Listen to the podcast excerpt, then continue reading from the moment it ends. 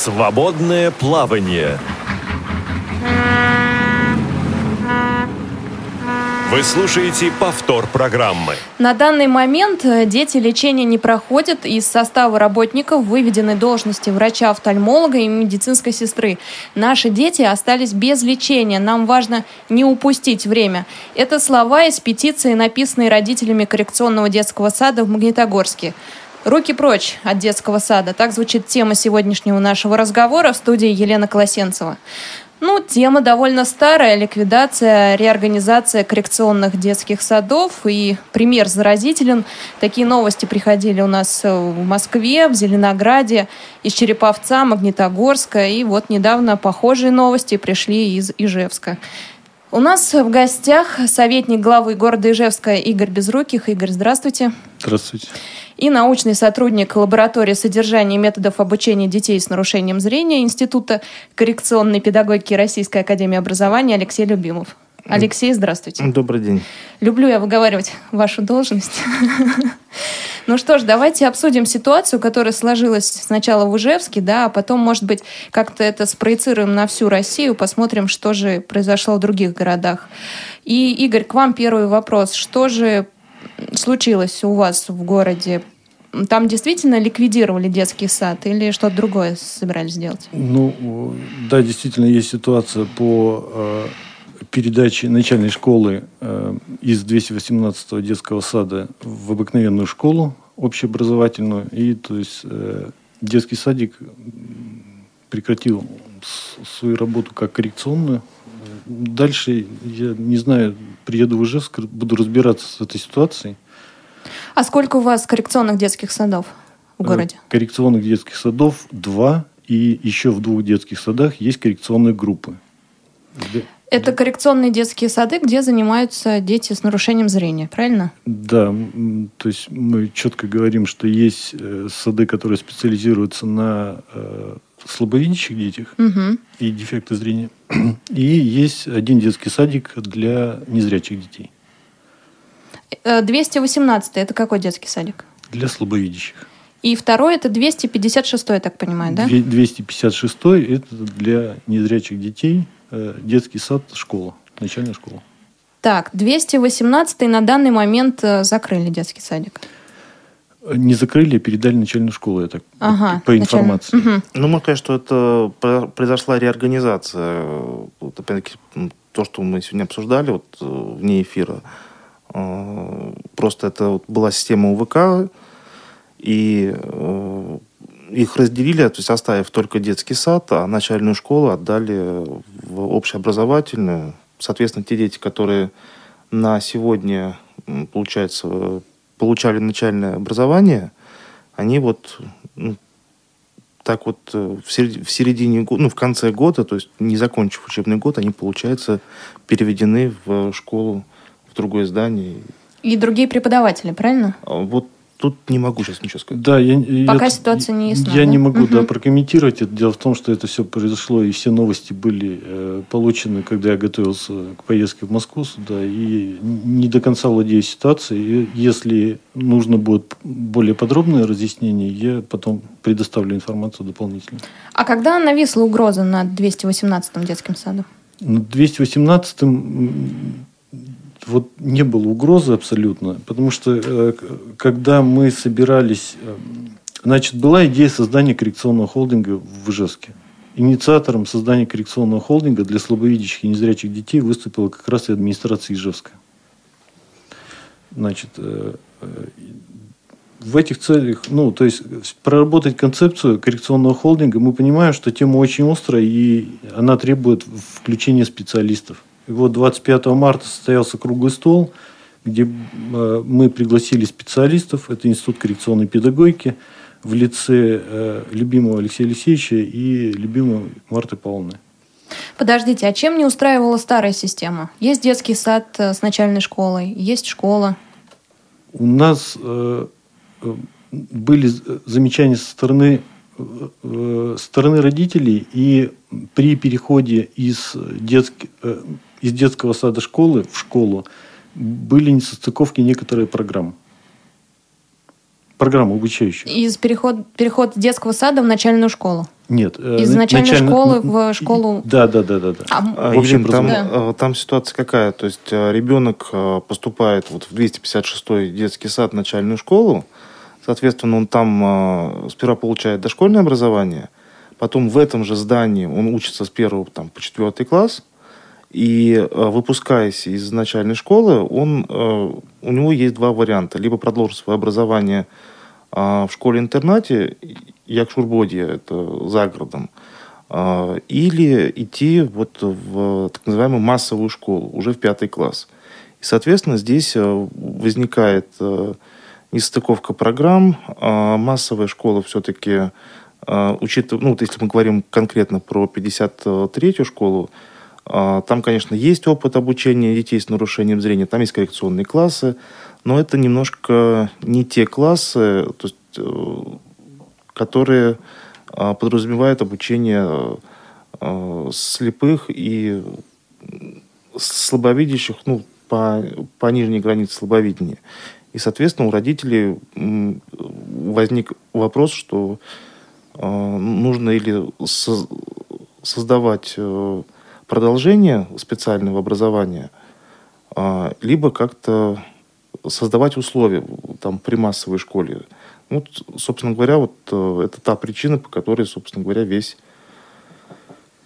э, весь разговор-то и Мгм. возник. Давайте я сейчас примерю на себя роль, может быть, чиновника и скажу, а что мешает, да, закончить детский сад 256, а потом отправиться в интернат, в начальную школу? То есть э, в чем плюс присутствия начальной школы в детском саду? Вот это вот соединение.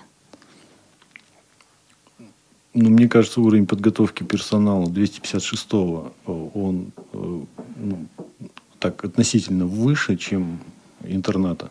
Это первое. Второе. В интернате мы получаем... Нам еще не только важно обучить детей незрячих и слабовидящих, но и получить соци- социальную адаптацию этих детей. И будучи, живя с родителями, э, они ходят по городу, это перекрестки, это движение, и они получают больше социальных навыков. Если они уезжают за, там, за 40 километров от города, то это э, мы представляем, что загородное. И многих вещей просто нету. Нету специальных условий по ориентировке в пространстве, которые Я они поняла. проходят ежедневно. Ну, Ну, это как один из факторов. А второй, э, если я примерю на себя роль родителя, отвечая Да, вам давайте. как, как чиновнику, а, то а почему я как родитель э, должен возить своего ребенка вообще за город э, куда-то, если я живу, у меня во дворе детский садик или там в соседнем квартале, и школы есть рядом. Почему меня вынуждают, если у нас образование сейчас для всех, образование везде, э, и, пожалуйста, сделайте так. э, ну, Собственно, вы чиновник, это ваша работа. Сделайте так, чтобы мой ребенок получил э, сопоставимое с нормально раз- развивающимся ребенком образование вот в школе, которая там за забором, через дорогу. В чем проблема? Ну, я так понимаю, что там-то за забором массовая школа, которая и хочет, да, быть инклюзивной, но у нее пока не получается, да? А, Вот по поводу пока не получается, я не стал бы так говорить. Э, Школа над этим работает, в школе есть коррекционные классы, а, и э, вот эта идея объединения, она, собственно говоря, и пошла из-за того, что э, объединение образовательных программ, ну, как бы выровнять их, да, э, сделать единое образовательное пространство, что вот есть детский сад, тут рядом есть школа, и их объединить, чтобы это э, был единый комплекс, э, детский сад, не только начальная школа, а все три ступени школы. И вот тут вот начинаются разные юридические и финансовые интересности. Мгм. Давайте попробуем простым языком объяснить. Я буду рассказывать, а вы меня поправляйте. Если бы мы не захотели образовать этот самый холдинг, то детский сад и начальная школа вошли бы в эту массовую школу, то есть стали бы ее частью. Да. Массовая школа, школа э, соответственно, ей невыгодно э, содержать тифлопедагогов в таком количестве. Вероятно, и медицинский кабинет и так далее, да? Сократилось бы количество специалистов. Я бы не сказал, что невыгодно. Здесь вопрос о штатном расписании, а, о, тех, э, о том бюджете, который есть, и а, возможен вариант, я не буду говорить, да, это так или нет, это не так, но возможен вариант, что а, произошло бы как, произошла бы какая-то ротация кадров. Кто-то ушел бы на пенсию, кто-то по собственному желанию, кто-то бы остался работать. Но это э, история не имеет слагательного наклонения, тем более это, это пока Но... это не произошло. И это решение, конечно, ну, э, принимается администрацией того нового объединения, которое происходит. Значит, поправлю. Э, у нас на сегодня есть 256 детский садик, это отдельное юрлицо, и есть 53 школа. На сегодня для э, э, процессов абилитации и реабилитации детей с ограничением зрения и ну, незрячих детей, слабовидящих детей, администрация города выделена для создания среды в, в школе 53 9,6 миллионов – Значит, по 256-му 3,3 э, миллиона рублей на создание среды. Что именно вы хотите создать? Мы хотим создать э, доступную среду, а в рамках доступной среды обучающую среду для детей. То есть эта сумма пойдет исключительно на тактильные плитки, полосы и так далее, или на, э, на зарплату тифлопедагога? Нет, только на среду. Только на среду, это, То есть это пол, это поручни, это угу. таблички, это смена дверей там и так далее. Это масса мероприятий, которые должны, в том числе должен быть, э, ну, как в планах э, городок по ориентированию. Правильно ли я поняла, детский сад был в опасности, его хотели объединить со школой. В результате да, благодаря объединению общественности, родителей и так далее, и вы подняли этот вопрос, и создали холдинг. Э, на сегодня, значит, э, расскажу. Это решение о создании, о сливании, э, оно было в воздухе, но угу. не, не, оно прорабатывалось. После круглого стола 25 марта угу. администрация не, не заинтересована сливать там что-то или, ну, администрация Ижевска заинтересована сегодня в эффективном использовании денежных средств и получить отдачу на сегодня, вкладывая в реабилитацию и абилитацию детей, мы завтра получаем социально активное население. Вот, это цель. Поэтому по итогам круглого стола 25 марта это э, есть решение, в котором мы не сливаем, а создаем рабочую группу, которая определит, как лучше двигаться дальше. Тот опыт, который в России мы получаем из средств массовой информации – говорит, что слияние на сегодня – это отрицательный момент, он несет очень много факторов. Так поступает в Москве, насколько я знаю, да, Алексей? Ну, в частности, да. Детские сады входят в состав школ? Ну, угу. да, не только в Москве, то есть из средств массовой информации мы видим в разных регионах, и поэтому вот э, цель администрации создать э, э, в рамках там пилотного проекта или просто как учредитель администрации создает среду, обучающую, которая будет эффективно работать. Поэтому на сегодня рабочая группа работает. Было первое заседание, соответственно, второе заседание будет 17 числа. Прорисована уже предварительно э, схема, как это будет работать, то есть э, как работает управление образования города Ижевска, как взаимодействуют учреждения между собой при условии, что они являются отдельными юрлицами – как работает управляющий совет, который регулирует э, все, э, все, все цели и интересы образовательных учреждений, согласует нормы взаимодействия, условия принятия обязательств по выполнению условий и так далее.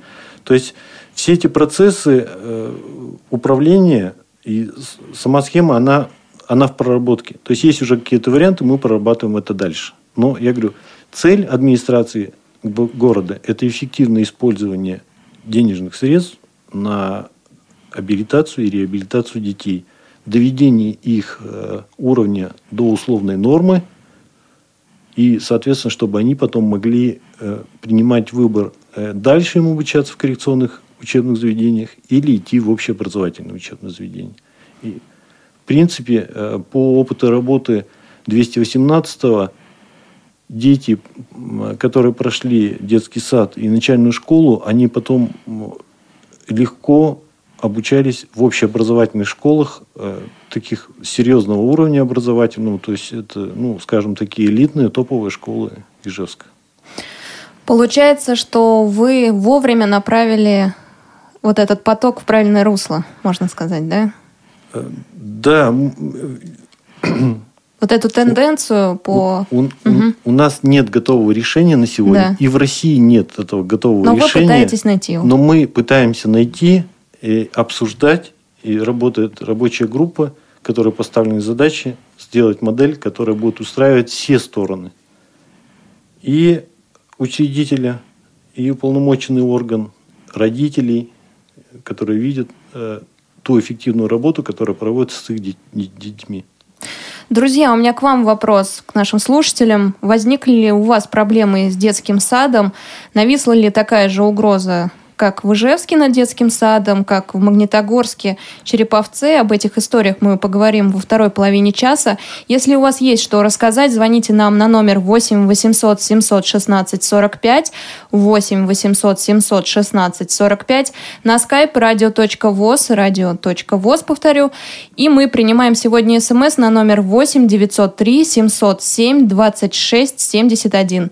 Повторю, 8 903 707 26 671. Но я знаю, что Алексей не любит сослагательного наклонения, но все-таки вот закрыли 200, 218 детский сад, куда пойдут дети? Ну, э, дети могут, э, родители могут своих детей э, оставить обучаться в том учреждении, куда начальная школа переведена, а могут выбрать другое образовательное учреждение по их а ну, места-то по... есть там? Ну, тут я не знаю, это надо уже с, с местными да, разговаривать, да. Либо а, попытаться перевести ребенка в 256 опять-таки по поводу мест не знаю, а, или отдавать э, в Якшурбодию, в школу, ну, коррекционную школу. Угу. Ну что ж, у нас на связи директор специальной коррекционной начальной школы детского сада 256 в Ижевске Галина Николаевна Ермолаева. Давайте узнаем ее мнение по ситуации. Галина Николаевна, здравствуйте. Здравствуйте. Я хочу сказать, что наше специальное коррекционное образование сейчас находится в очень трудном положении. И мы со своей стороны, и, и мы как э, руководители специальных коррекционных учреждений, и как наш учредитель ищем те новые формы работы, которые бы дали возможность нашим детям в будущем стать конкурентоспособными и на рынке труда, и получить достойное образование. Поэтому идея возникновения э, такого образовательно-коррекционного холдинга, она была у нас, и сейчас она должна воплотиться уже в, э, в жизнь. И я думаю, что это даст возможность, первое, что не потерять э, потенциал, во-первых, кадровый, ибо, ибо профессиональных кадров сейчас не так много, и если мы их потеряем, это будет очень плохо. Это первое. Второе, мы дадим возможность детям получать образование полноценное, э, общее, и среднее, и дальше они могут получать профессиональное образование, участь в специальных учреждениях профтехобразования, лишь получать высшее образование и потом быть конкурентно э, на рынке труда. Вот это и также мы думаем, что это нам даст возможность в том, что это не вычленит детей на индивидуальное обучение – то есть э, есть такая тенденция сейчас, что надо обязательно как-то соединять, сливать, что-то, какие-то филиалы делать.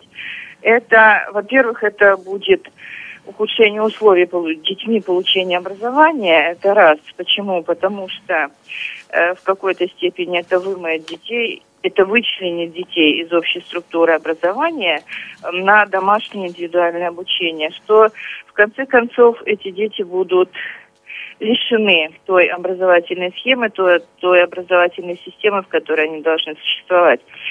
Поэтому на сегодняшний этап есть вот такая вот идея создания образовательного холдинга. Пока она будет состоять из двух учреждений, но если это будет пилотный проект на пять лет, мы постепенно, может быть, если это будет удачно, вот, и если это будет, а я думаю, что это будет удачно, я даже не думаю, я уверена в этом, потому что другого пути на сегодняшний, на сегодняшний момент я не вижу. Мы немножечко подтянем уже к этому холдингу и другие учреждения специальной коррекционной данного профиля в городе.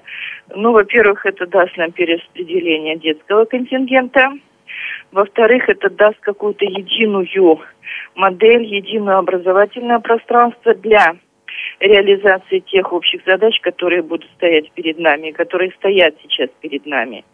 Я со своей стороны, как руководитель специального коррекционного учреждения уже на 30 лет, я могу сказать, что да, сейчас ситуация тяжелая, сложная, э, экономическая составляющая играет главенствующую роль, но никак нельзя эти учреждения разбазаривать. Я грубое слово, конечно, сказала. То есть нельзя их уничтожать. Не уничтожив, мы потеряем все.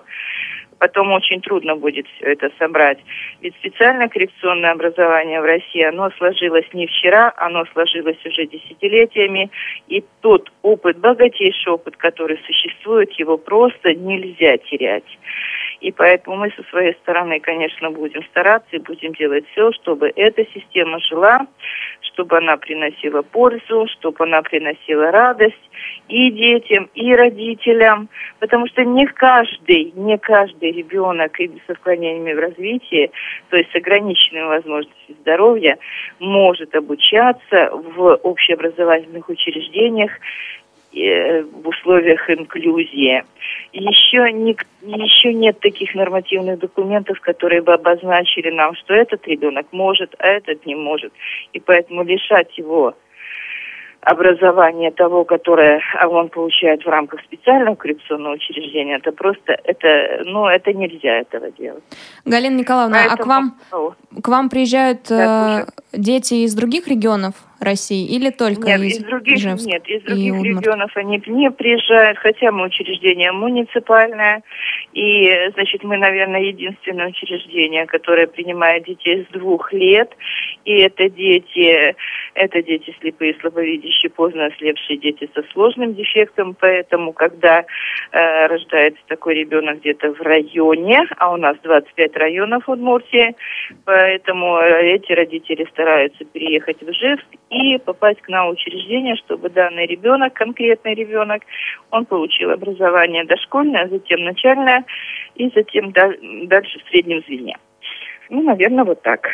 Галина Николаевна, а выпускники вашей начальной школы идут куда? В 53-ю школу или да, в интернат? Да, да. Значит, Э, это все зависит от того, как хотят родители. Дети уходят после окончания нашей начальной школы. И в лицее, и в гимназии есть и такие дети, которые уходят в топовые учреждения, то есть и физико-математические лицеи, и есть и в гуманитарном лицее, есть и э, значит, и юридический такой у нас лицей, 86-й.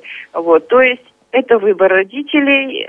Некоторые уходят в 53-ю школу. Основная масса, конечно, идет в 53-ю школу. Очень редко дети уходят э, в Бодинский интернат это тоже обычно это те дети тех родителей, которые сами приехали из района. Поскольку, поскольку снимать здесь жилье, это, конечно, очень дорого, поэтому они ребенка отдают в интернат э, в Боди, а сами едут э, в свою деревню, свой, свой поселок и так далее. Но все-таки это очень-очень редко, когда они э, отдают в интернат. Они же все, они все-таки стараются оставить ребенка здесь в городе, потому что инфраструктура города, она дает больше возможностей ребенку, чем деревня. Это понятно. Галина Николаевна, а ну, есть ли данные так. у вас, есть ли у вас данные э, о том, сколько э, ваших выпускников поступило в университеты? Я могу сказать, что каждый выпуск у нас, э, значит, если мы будем говорить 12 э, класс 53 школы, ни один выпускник не остается без дела. Поступают и в наш Удмуртский госпедуни... Э, государственный университет, на, а в, в основном они идут на факультет педагогики и психологии по специальности социальная работа. Заканчивают и, нефть... и нефтяной факультет, заканчивают и медучилище по специальности массажисты, но еще э, я не помню, э, на моей практике не было такого, чтобы кто-то остался на улице вот не удел, то есть не получив образование и как-то не устроился бы в жизни. Галина Такого Николаевна, нет. а у вас есть э, кабинет э, офтальмолога, да? Есть, да, да, есть. Угу. И... У нас есть угу. кабинет охраны зрения, да, там работают два врача-офтальмолога, там работают медсестры ортоптистки. Э, в полном, пол, этот, э, этот кабинет очень плодотворно работает. Я со, со своим врачом-офтальмологом работаю больше 25 лет уже. Э, вот, поэтому эта система отлажена. Просто в некоторых регионах России пытаются, да, вот этот медицинский кусок от детских uh-huh. садов отрезать. Медицинская часть уходит, да, в поликлинике. У вас такого никогда ну, не было, да? Нет, вообще нет, вообще, вообще, в принципе, в принципе, эти кабинеты принадлежат поликлинике. Но ведь все зависит от того, от того руководителя, который стоит во главе учреждения. И если он правильно построит работу с поликлиникой, то никаких вопросов вообще не будет. У меня, например, никаких вопросов нет абсолютно. То есть этот кабинет находится в аренде поликлиники, восьмой по месту жительства, врачи их, но у меня нет никаких вопросов на протяжении уже 30 лет, чтобы э, как-то это негативно сказывалось на работе всего учреждения. Угу. Спасибо большое, Галина Николаевна, что вышли сегодня с нами на связь. Напомню, с нами разговаривал, разговаривала директор специальной коррекционной начальной школы детского сада номер 256 в Ижевске Галина Николаевна Ермолаева. А, Алексей, Игорь, прокомментировать что-то есть у вас? Ну, пока вы думаете, я напомню, друзья, что э, вы можете присоединиться к беседе. У нас э, мы принимаем звонки по номеру 8 800 716 45. Это бесплатно по России. skype radio.voz и смс по номеру 8 903 707 26 71. Повторю, 8 903 707 26 71. Ну, собственно говоря...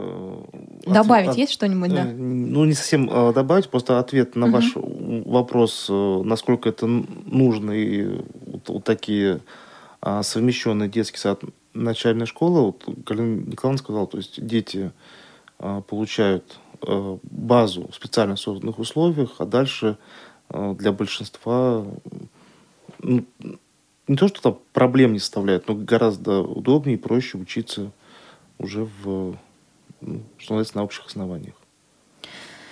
Мы уйдем сейчас на небольшую паузу. Напомню, друзья, что вы можете присоединиться к беседе, особенно если у вас есть проблемы с детским садом, если его пытаются закрыть, либо убрать из него э, медицинскую составляющую, закрыть офтальмологический кабинет. Звоните нам на номер 8 800 716 45, 8 800 716 45 на skype radio.voz и присылайте смс со своими историями на номер 8 903 707 26 70 71 8 903 707 26 71. Вернемся через несколько секунд. Радио ВОЗ. Для тех, кто умеет слушать. слушать. Свободное плавание. Вы слушаете повтор программы. Друзья, мы сегодня обсуждаем проблемы, которые возникают с детскими садами, коррекционными, где учатся дети с нарушением зрения. Только что рассказали историю Ижевска. Впереди у нас история Череповца, Магнитогорска. Но до нас дозвонился Вячеслав Дмитриевич из Санкт-Петербурга. Вячеслав Дмитриевич, здравствуйте. Здравствуйте. Мы вас я, слушаем. Я являюсь отцом слепого сына, тотально слепого сына. Мы сейчас уже 30 лет, и отчимом другого слепого ребенка Николая, которому все 19 лет. Историю про то, как э, занимаюсь сейчас, пытаюсь э, реформировать систему коррекционного образования, я, в общем-то, достаточно хорошо знаю. Алло. Да-да-да, мы вас слушаем внимательно. Да, я бы хот- э, хочу хотя такое еще э, в конце 80-х годов была попытка, например, у нас в Ленинграде убрать детский сад слепых, когда родители встали и, короче говоря, добились, чтобы этот садик сохранился. На сегодняшний день это садик, который обслуживает около, по-моему, около, э, около 100 человек, и только инвалидов по зрению.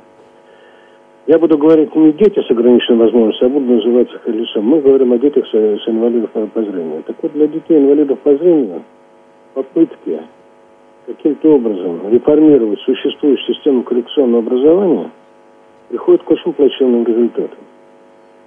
Сегодня уже много есть не очень хороших вещей, которые начали, будем так говорить, э, социальные, э, социальные благие дела становятся камнями на, на путях реабилитации детей инвалидов по зрению.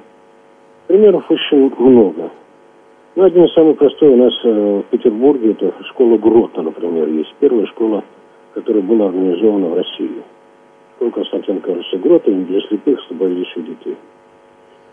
Фактически в этой школе сегодня исчез интернат. Исчез очень по простой причине. Мамы стали активно возить детей школу на автомобилях или пользоваться социальным такси. Вот как э, говорил представитель, по-моему, образования, правда, мне очень не понравилось, что он сказал, что я не готов к, к обсуждению этой темы. Ну, не в этом вопрос. Значит, э, мамы стали э, пользоваться, ну, давайте социальным такси. Наш ребенок лучше будет дома. В итоге получается следующая вещь. Ребенок не имеет возможности, не умеет пользоваться транспортом общественным.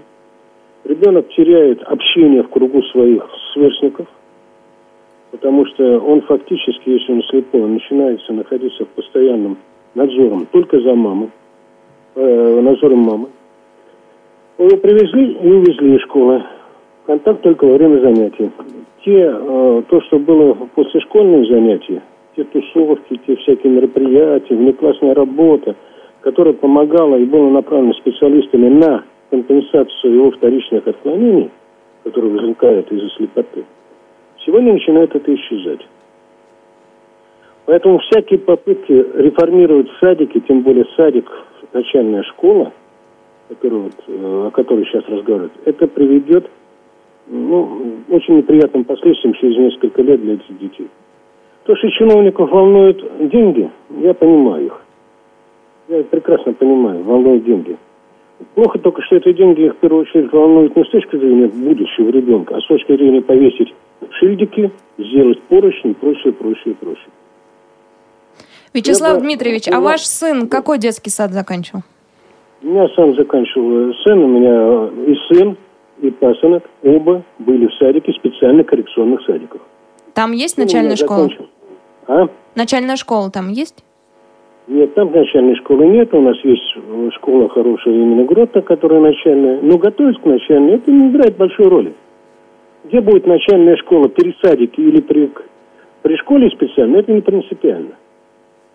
Принципиально в том, чтобы э, ребенок находился в специальных коррекционных условиях. Инклюзия, вы знаете, я, к сожалению, я поездил по западным странам и знаю последствия инклюзии. К сожалению, дети, большинство детей, слепых, глухих, детей без рук, без ног, по результатам инклюзии остаются после окончания, ну, после периода становятся взрослыми, они становятся полностью зависимыми людьми. Да, чуть-чуть с остатками зрения, может быть, имеет человек, который маленькие остатки, есть остатки зрения, может учиться в массовых школах. Но в массовых школах и в мои годы, извините меня, в 50-е годы учились у нас и дети с потерей зрения частичной, и дети э, диабетики, и дети без рук, без одной руки, без. То есть инклюзия была. Инклюзия была всегда в Советском Союзе. И то, что сейчас начинает превращаться в инклюзию как флаг, особенно в руках чиновников, извините меня, подозрения смахивают, что чиновники под этим делом хорошо начинают пилить деньги. Спасибо большое, Вячеслав Дмитриевич, за ваше мнение. Спасибо, что позвонили. Друзья, напомню, что вы тоже можете выразить свое мнение по телефону 8 800 716 45 и по скайпу radio.voz. Также мы принимаем смс по номеру 8 903 707 26 71. Алексей, у меня к вам вопрос. Начальная школа все-таки должна быть в детском саду или в школе? И если в школе, то в массовой или в интернете специализированном? А, я здесь э, соглашусь с Вячеславом Дмитриевичем, что а, речь не о том, где она должна быть. А, речь о том, что должны, должны быть обеспечены особо образовательные потребности и должен быть профессиональный коллектив наличие, наличие или отсутствие пандуса – это не критерий. Да, это будет замечательно, это будет хорошо, если будет адаптирована архитектурная среда, э, вот, но это, это не, перво, не первоочередное. И э, возвращаясь, вот, собственно говоря, к, к теме разговора, да, что если бы э, сейчас э, не возникла бы идея э, реформировать, дабы сделать что-то лучше, чем есть на сегодняшний день, вот так бы 256 бы работал и работал. И было бы как бы, там замечательный коллектив, там действительно есть работа. Когда ну, там, 4 года назад мы первый раз пришли в 256 детский сад, э, туда просто приходишь, и ты тут же понимаешь, что здесь реально работают. Там и макеты есть, и трости стоят, и бралевские книги стоят. То есть э, это, это коллектив, вот благодаря Галине Николаевне, да, коллектив, который работает. И э, когда начинаются всевозможные реформы, э, естественно, что кого-то это не устраивает, э, какие-то есть ограничения, и э, уходят коллективы, изменяются условия, изменяются требования. Это все, э, к сожалению, так или иначе ведет к ухудшению ситуации. То есть э, дети начинают получать меньше, чем они получали до вот этих вот преобразований. Давайте узнаем, что за преобразования произошли в Магнитогорске. Такая же история была в Зеленограде. Про Магнитогорск нам расскажет, мы сегодня связались, записали небольшое интервью с родительницей, с мамой незрячего ребенка Натальей Паюсовой. Это детский сад номер 132 в Магнитогорске. Давайте э, услышим ее интервью. С января 2014 года в нашем коррекционном детском саду прекратилось лечение, медицинское лечение. Стоит здесь разделять, потому что детки проходили лечение, или, правильнее сказать, коррекцию на компьютерах, и плюс ко всему на медицинском оборудовании. Так вот, компьютерное лечение им сохранили, поскольку это некая педагогическая составляющая. А лечение на медицинском оборудовании его приостановили. При этом вывели из штата детского сада врача-офтальмолога несоответствующих медицинских сестер ортоптистов. На что сослались? Сослались на изменения в законодательстве. Якобы новый закон об образовании стал делить медицинские услуги и образовательные услуги. Ну и, соответственно, формат их предоставления, в том числе, видимо, финансирование и прочие детали уже мне как бы не очень понятны. То есть с января 14 приостановилось лечение, мамы начали бить тревогу. В общем-то, лечение приостановилось, я так поняла, во многих коррекционных детских садах, не только с нашей спецификой. Но если рассматривать другие детские сады, там, скажем, массажиста проще к себе домой пригласить или пройти где-то эти услуги. А вот что касается коррекции коррекции зрения это достаточно сложно. Например, в нашем городе существует один частный центр и один муниципальный центр. Понятно, что проблемы со зрением испытывают очень многие детки, и попасть в муниципальный очень сложно. В частном ведется прием на оборудовании только два часа. То есть, соответственно, мамы начали бить тревогу. Но с учетом того, что это на нас свалилось вот прям так на голову, то есть мы пошли не юридическим путем первым делом, а скорее общественным. И вот одна из мам обратилась на многие телеканалы, на многие телепередачи. Я создала электронную петицию. В общем-то, нам пытались сказать, что 3-6, подождите, вот сейчас 3 месяца, потом вот полгода. Вот мы все понимаем, что формат этот очень нужный, что он очень эффективный, такие детские сады. Но вот как-то тут произошло, и ситуация не сдвигалась. При этом, когда вошли отклики на мою петицию электронную, мы начали понимать, что такая ситуация далеко не во всех городах. То есть в Челябинске, в областном центре, коррекционный детский сад действует. Стало быть, это не федеральный закон об образовании, Но когда мы эти вопросы задавали, нам пытались сказать, что вы хотите, это же областной город. Мы до конца не поняли все-таки, в чем проблема, в финансах или в федеральном законе. С учетом того, что в некоторых детских садах все продолжается по-прежнему, у нас все отменили. При этом управление образования нас просили слезно не обращаться в прокуратуру или еще куда-то вот, вот таким образом. То есть якобы все решается, вопрос, идет рабочий процесс, и все обязательно восстановится. Но нас беспокоило время. Нужно понимать, что зрение можно откорректировать и в некоторых случаях до 100% только до 6-7 лет. То есть оно поддается коррекции. С учетом того, что детям 3-4 года, то есть осталось 2-3 года, из которых год мы уже теряли, и, в общем-то, большой вопрос, когда же это случится. Где-то получать еще это регулярное лечение, это невозможно. Это либо нужно не работать и с ребенком посещать какие-то центры, либо ну просто уже руки опустить и все. Какого-то результата мы ни от кого не получали. Но спустя полгода на письма вот одной из мам-активисток откликнулась команда НТВ. Прибыла программа «Контрольный звонок», можно сказать, взяли штурмом мэрию. Не было мэра на месте, но были замы. Соответственно, были мамы с детьми. Никто не знал вообще сценария, я имею в виду с нашей стороны. Нас просто пригласили, сказали, что попытаются помочь в решении нашего вопроса. Ну, сложилось все к тому, что в актовом зале нашей мэрии встретилось несколько замов и в том числе профильных э, нашего градоначальника. И, в общем-то, можно сказать, в течение получаса был, был решен наш вопрос, на котором мы настаивали порядка девяти месяцев к тому времени. То есть нас заверили в пятницу о том, что с понедельника у нас будут врачи в детском саду, Соответственно, медсестра будет проводить лечение на медицинских аппаратах с нашими детьми. Ну, в общем, все вернется на круги своя. Все примерно так и случилось. При этом нам объясняли, что для того, чтобы все было должным образом по закону, необходимо наш офтальмологический кабинет, чтобы прошел лицензирование. Данная процедура сводилась к тому, что необходимо закупить оборудование дополнительное до строгого перечня для получения лицензии и иметь в штате медицинских работников соответствующих. Так вот, в эти же полчаса было решено, что найдутся деньги на то, чтобы закупить это оборудование. И я так полагаю, где-то в течение двух-трех месяцев это все было закуплено. Вот. И, соответственно, штат. Вот здесь сложнее момент. То есть получается, что на основании нового закона якобы Э, все медицинские работники относятся к здравоохранению.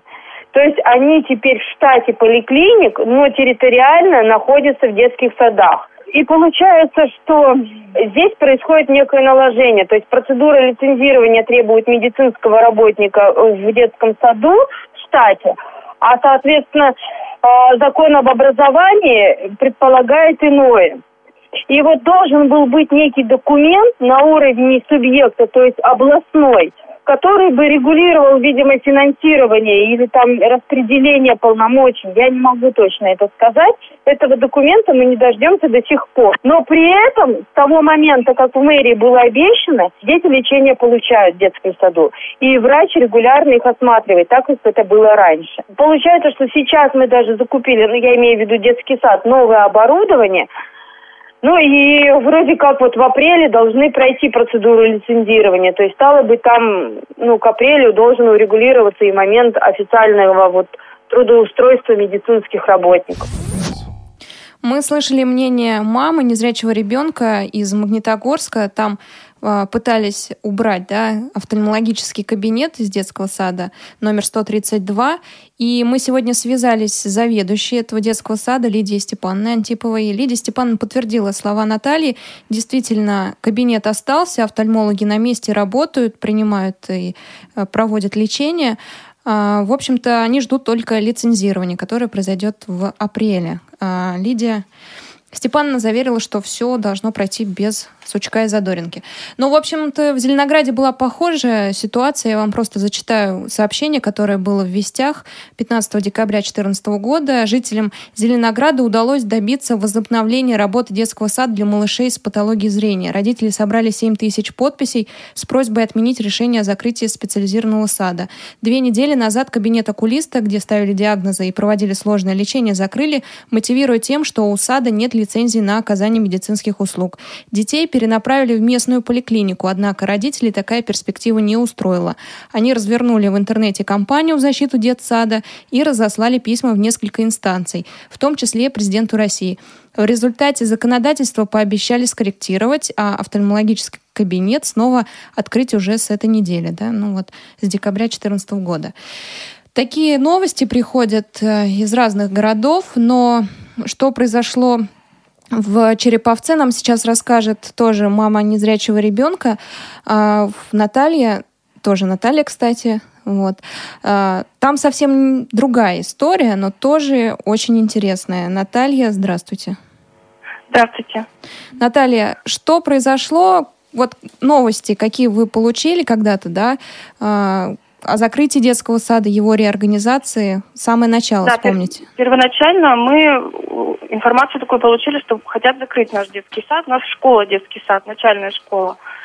Вот, тифлоцентр. Ну, вы знаете, да? Вот, да, да. Угу. Лечение, лечение, лечение проводится. Вот. Мы писали в различные инстанции первоначально, в мэрию города Череповца, в управление образования. Но все, что мы получали, все ответы, они были одинаковые, то есть как отписки. То есть если это произойдет, то не беспокойтесь, ничьи там интересы не пострадают. Вот. Дальше мы узнали, что, оказывается, закрытие не планируется, планируется реорганизация в форме присоединения к школе-интернату для глухих и слабослышащих детей. То есть совершенно с другим видом нарушения дети там находятся. Вот нас решили объединить. А они просто а, рядом находятся территориально или что? Нет, Почему они находятся не, не рядом. Они находятся ну, в разных районах города, так сказать. Просто, видимо, решили э, наше здание нашего детского сада освободить под обычный детский сад. Мы так поняли. Первоначально причина была в этом. То есть вы знаете, что в коррекционных садах мало детей, много педагогов, соответственно, ну, должно выделяться соответствующее финансирование. Нам сказали, что финансирования недостаточно для содержания нашего детского, детского сада. Вот. Ну вот мы вот по этому поводу начали возмущаться, тоже написали петицию, различные инстанции обращались, также и президенту, и в, в Министерство образования, в Общественную палату России. Вот. И вот сейчас, вот сейчас нам сказали, к нам 6 апреля приезжала комиссия из Министерства образования. Они сказали, что такое а, объединение, оно оправдано. Именно из-за того, что не хватает финансирования. А нас беспокоит то, что мы можем потерять, во-первых, наших педагогов, можем потерять лечение при такой вот реорганизации. Наталья, а сколько детей э, там в детском саду сейчас? Вот сейчас у нас вместе со школьниками с начальной школы и с дошкольниками 115 детей занимаются. То есть они готовы 115 вот детей вот. перевести в другой детский садик? Они, да, они готовы перевести в здание вот, вот этого интерната, школы-интерната для, слабовиди... для слабослышащих детей. Вот, то есть у них там сейчас идет уменьшение контингента обучающихся. Вот они решили вот таким образом, как нам говорят, спасти оба учреждения. Наталья, а тифлопедагоги э, перейдут вместе с детьми? То есть что-то по вот этому сейчас, поводу говорят? Сейчас, на, на данный момент нам говорят, что они перейдут. Но опять же, вы понимаете, что люди не будут работать там, где им не нравится. Какие условия создадут, мы не знаем. Нам обещают, что сделают все, что будет ремонт. Но единственное, что вот у нас получается так, что сейчас у нас в детском саду пять групп. Ну, дети, вот пять групп содержатся. А там планируется только четыре группы создать. То есть уже получается, что детей будет меньше. Вот. Ну, мы боролись, в общем-то, из-за условия хотя бы, но сейчас у нас нет никаких гарантий, что нам их создадут. То есть все, вот, вот я слышала про лицензирование, говорили кабинета, и вот у нас в течение трех месяцев, вот этих вот до 1 сентября, обещают, что все это сделают. Мы не знаем, насколько это реально. То есть не может, может получиться так, что нам тоже скажут, извините, лицензирование вы не прошли, лечения у вас не будет. Ну, в новом учреждении я имею в виду. В том, которое будет после реорганизации. Наталья, средства массовой информации как-то интересуются вашей проблемой? Городские, вот наши средства массовой информации, они, в общем-то, мало про нас говорят, потому что, ну, это, в общем-то, городская такая проблема. Как э, выгодно мэрии, они не, то, что выгодно мэрии, они говорят. То, что выгодно другим, то есть это как-то не, не озвучивается. Вот. Мы выходили на пикет, мы давали заявку на пикет, нам несколько раз отказывали, потом все-таки нам разрешили. Мы выходили на пикет на городской, то есть с требованием, чтобы нас сохранили в, той, в том виде, в котором мы существуем.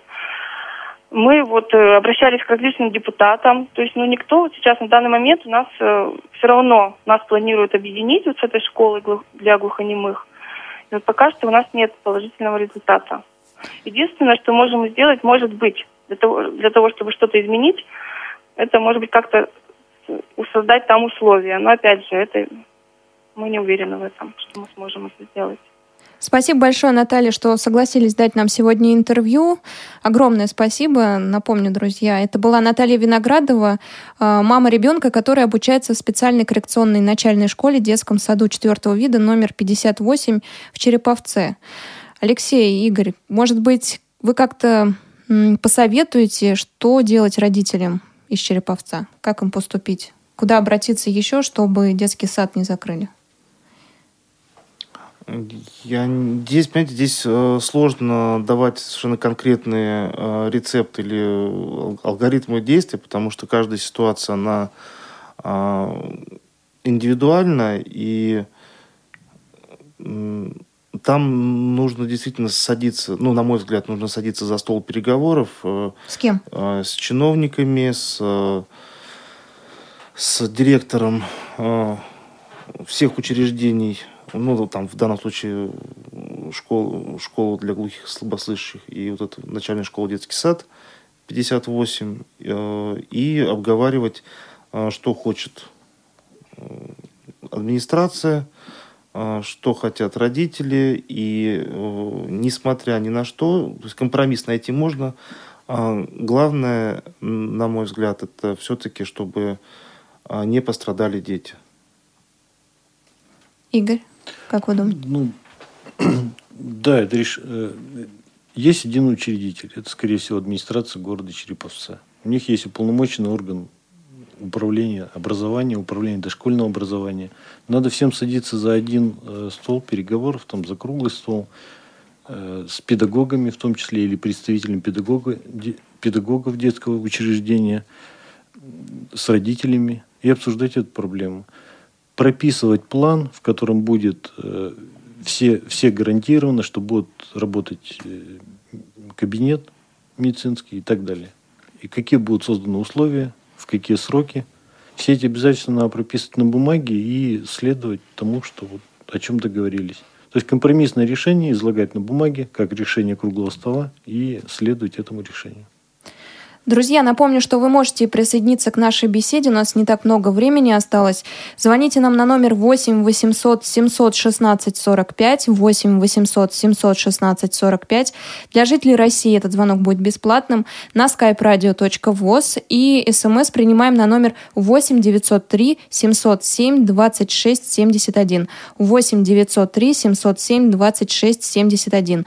Если у вас проблемы с детским садом, а, пытаются ли, может быть, его закрыть или реорганизовать, что происходит, звоните, делитесь своими историями. А вот, э, опять же, Алексей Игорь, помните Магнитогорск? Там э, родители вызвали к себе представителей средств массовой информации и вместе с ними пошли в мэрию и так добились встречи. Как вам кажется, это уже крайний случай, крайняя точка кипения? Или можно уже Череповцу обращаться на НТВ, ТНТ, Первый канал и пытаться прорваться в мэрию?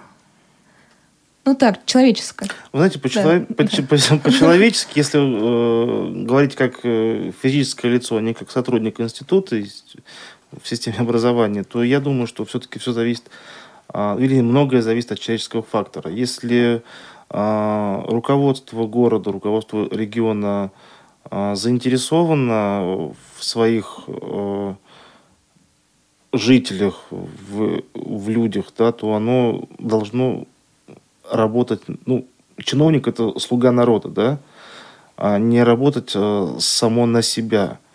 Потому что, опять-таки, если брать э, ситуации, там, ну, я понимаю, что не все это могут, но пример э, той же самой Липецкой коррекционной школы, Верхней Пышминской коррекционной школы, они показывают, что э, родители э, меняют города, меняют субъекты федерации, устраиваются на работу рядом со школами, лишь бы их ребенок пошел в школу, где э, ребенку будет обеспечено э, уровень и качество образования, где будет э, внеурочная деятельность, где будут действительно реальные коррекционные занятия, когда их ребенок закончит специальную коррекционную школу, этот ребенок будет не только уметь читать, писать, да, иметь академические знания, но как бы он будет уметь собой ухаживать, он будет уметь ходить, и он вполне уже может с минимальной поддержкой родителей поступить, учиться дальше, завести семью, пойти на работу. Вот, и в конце концов он э, станет налогоплательщиком, он будет э, работать в этом регионе, приносить э, этому региону деньги в качестве налогов. Вот. А те чиновники, которые не понимают этого или ну, там, не хотят понимать, да, это, это просто еще один способ потери людей в регионе. Люди просто будут уезжать, кто имеет такую возможность. А СМИ это просто рычаг давления. Угу. Игорь. СМИ – это независимый источник, который говорит, как это все происходит. И выдает в эфир, соответственно, как состоялся разговор и о чем он был. Если кто-то за столом что-то пообещал, он должен выполнять. Поэтому, скорее всего, родители э, пригласили СМИ для того, чтобы был независимый источник информации, который потом, соответственно, а как же все это решалось? То есть и, и, историю всей этой Э, всех этих переговоров, чтобы была зафиксирована. Я вот так думаю. Потому что у нас, к сожалению, часть людей могут пообещать и не выполнить. И забыть. Угу. Ну, насчет независимости СМИ это там еще можно поспорить. А есть какие-то данные, сколько в России интернатов и сколько слабовидящих, слепых э, детей дошкольного возраста? Или это все размытые такие данные? Алексей.